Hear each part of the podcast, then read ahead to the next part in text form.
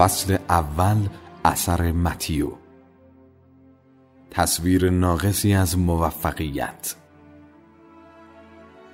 توصیف موفقیت افراد موفق بر اساس ویژگی های شخصیتی مثل اون میمونه که بلندی یک درخت بسیار بلند رو فقط وابسته به دونه کاشته شده اون بدونیم.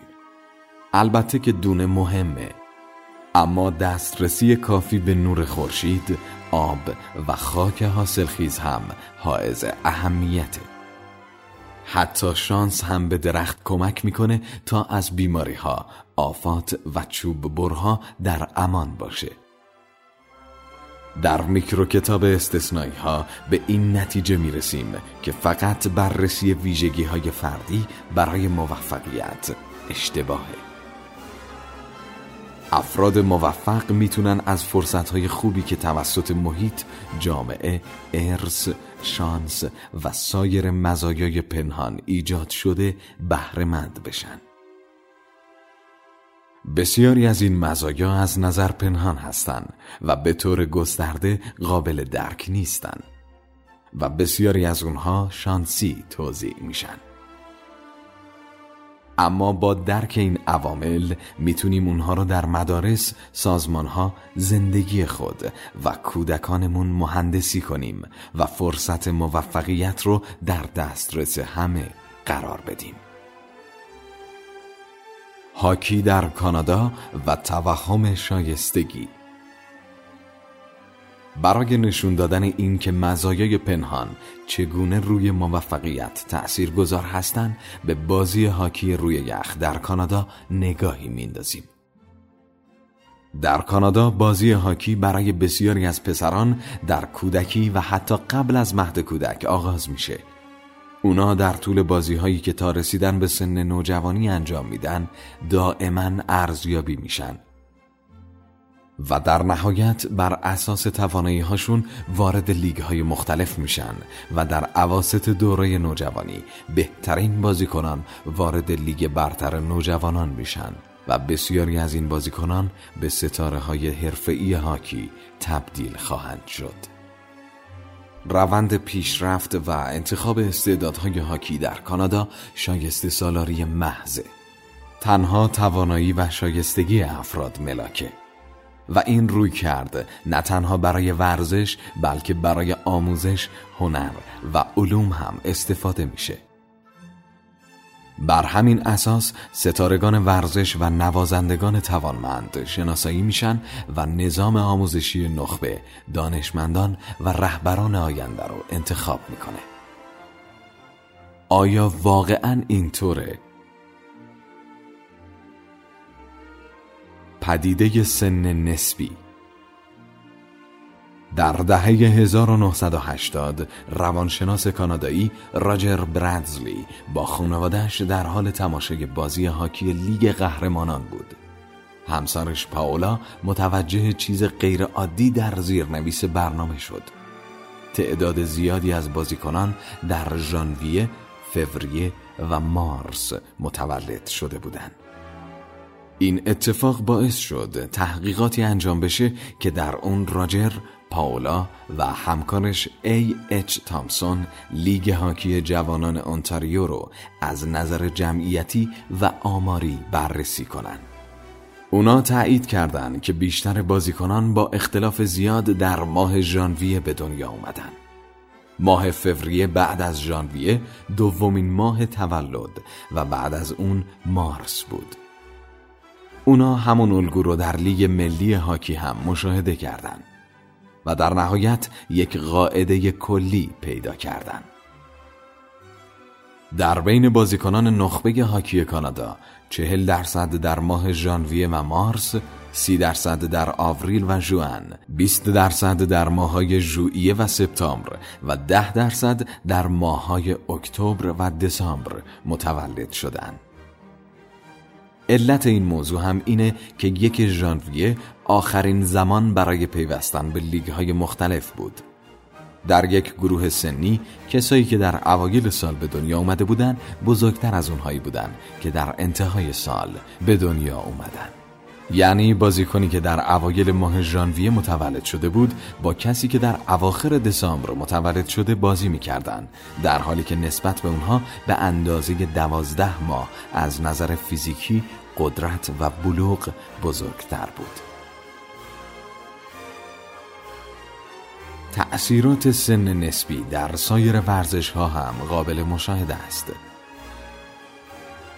در بسکتبال جوانان آمریکایی آخرین تاریخ پیوستن به لیگ 31 ژوئیه است.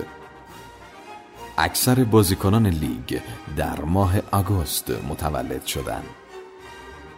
در انگلستان آخرین تاریخ پیوستن به لیگ برتر فوتبال یک سپتامبر در یک مقطع در دهه 1990 لیگ برتر 228 بازیکن داشت که بین سپتامبر و نوامبر متولد شده بودند.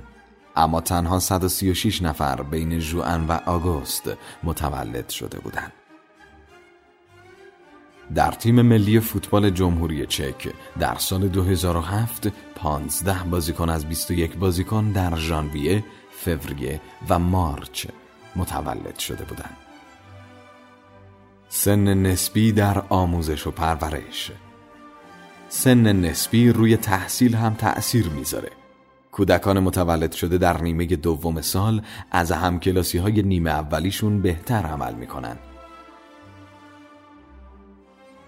اقتصاددانان کلی بدارد و الیزابت داوی یک مطالعه روی روند نمرات ریاضیات و علوم انسانی در آزمون بین المللی تیمز که هر چهار سال یک بار در سراسر جهان برگزار میشه انجام دادن بدارد و داوی دریافتند که کودکان بزرگتر بین چهار تا دوازده درصد امتیاز بهتری نسبت به جوانترین فرد کسب کردند. جالبه بدونید که این تفاوت می‌تونه تعیین کنه که آیا دانش آموز واجد شرایط برای برنامه های مخصوص تیزهوشان هست یا خیر؟ به نظر می‌رسه که اثر نسبی بودن سن حتی در کالج هم ادامه پیدا کرده. در مطالعه دانشجویان کالج آمریکا به دارد و داوایی متوجه شدند که تعداد دانش آموزان جوان در یک کلاس 6 درصد کمتر از حد انتظار بوده. داوایی میگه انتخاب خودسرانه آخرین تاریخ پیوستن بسیار غمانگیزه. این کار تأثیرات طولانی مدتی رو ایجاد می‌کنه و به نظر نمی‌رسه هیچ فردی متوجه این مسئله باشه. مزیت انباشته یا اثر متیو. چرا تأثیر سن نسبی در جوانان به بزرگسالی ادامه پیدا می‌کنه؟ پاسخ این سوال پدیده‌ای به نام مزیت انباشته شده است که توسط جامعه شناس رابرت مورتون با توجه به آیه متیوی انجیل به نام اثر متیو نامگذاری شد. زیرا هر که دارد بیشتر به او داده خواهد شد و به فراوانی خواهد داشت. اما آن که ندارد حتی آنچه دارد نیز از او گرفته خواهد شد. در مزیت انباشته کسانی که موفقیت های نسبی به دست میارن فرصت های بیشتری براشون فراهم میشه تا موفقیت بیشتری هم کسب کنن. در حالی که کسانی که عقبتر هستن از این فرصت ها پیدا نمی کنن. مزیت انباشته شده در یک چرخه سه مرحله کار می‌کنه. یک انتخاب. مزایای اولیه باعث میشه تا فرد شناسایی شده و به عنوان با استعداد انتخاب بشه. دو جریان. جوانان انتخاب شده به گروه های نخبه دسته بندی میشن. سه تجربه متمایز. جوانان در گروه های نخبه از تدریس، مربی، آموزش و تجربه بیشتر بهرهمند میشن که توانایی اونها را افزایش میده و باعث میشه که اونها در سطوح بالایی از استعداد قرار بگیرن. در واقع مزیت انباشته پاسخ این سواله که چرا اثر نسبی سن در طول زمان باقی میمونه در هاکی بازیکنان نسبتا بزرگتر به دلیل برتری در قدرت و بلوغ به عنوان استعداد برتر انتخاب میشن اونا به گروه های نخبه ای تقسیم میشن که در اون مربی بهتری دارن با همتیمی های بهتری تمرین می‌کنن و در برابر رقبای بهتری بازی می‌کنن و همچنین دو تا سه برابر بیشتر روی یخ هستند. با گذشت زمان این چرخه بازیکنان خوب رو به بازیکنان بزرگ و بازیکنان بزرگ رو به بازیکنهای استثنایی تبدیل می‌کنه. در آموزش و پرورش دوره مزیت انباشته زمانی شروع میشه که تأثیرات سن نسبی به کودکان بزرگتر در برنامه های تیزهوشان و کلاس های پیشرفته کمک می‌کنه. چرخه مزیت انباشته بر روانشناسی کودک هم تأثیر می‌ذاره. بچه ها با عنوان خاص انتخاب میشن تا برای موفقیت تشویق شده و انگیزه و هویت پیدا کنن. در همین حال بچه های نسبتا جوانتر که عقبتر از همسالان خودشون میمونن به عنوان ضعیف شناخته میشن و به چرخه های دائمی دلسردی و عدم موفقیت می‌رسن. اما راه حل. مزایای سن نسبی نه تنها خودسرانه و غیر منصفانه است بلکه ناکارآمد هم هست. مؤسساتی که به دنبال شناسایی و پرورش استعدادها هستند به طور سیستمی استعدادهای بالقوه متولد شده در ماه اشتباه رو نادیده می‌گیرند. اونا به طور پیشفرز افرادی رو به عنوان افراد شکست خورده خط می‌زنن و کسانی رو که به اندازه کافی خوششانس نیستند تا شروع اولیه خوبی داشته باشند رو نادیده می‌گیرن.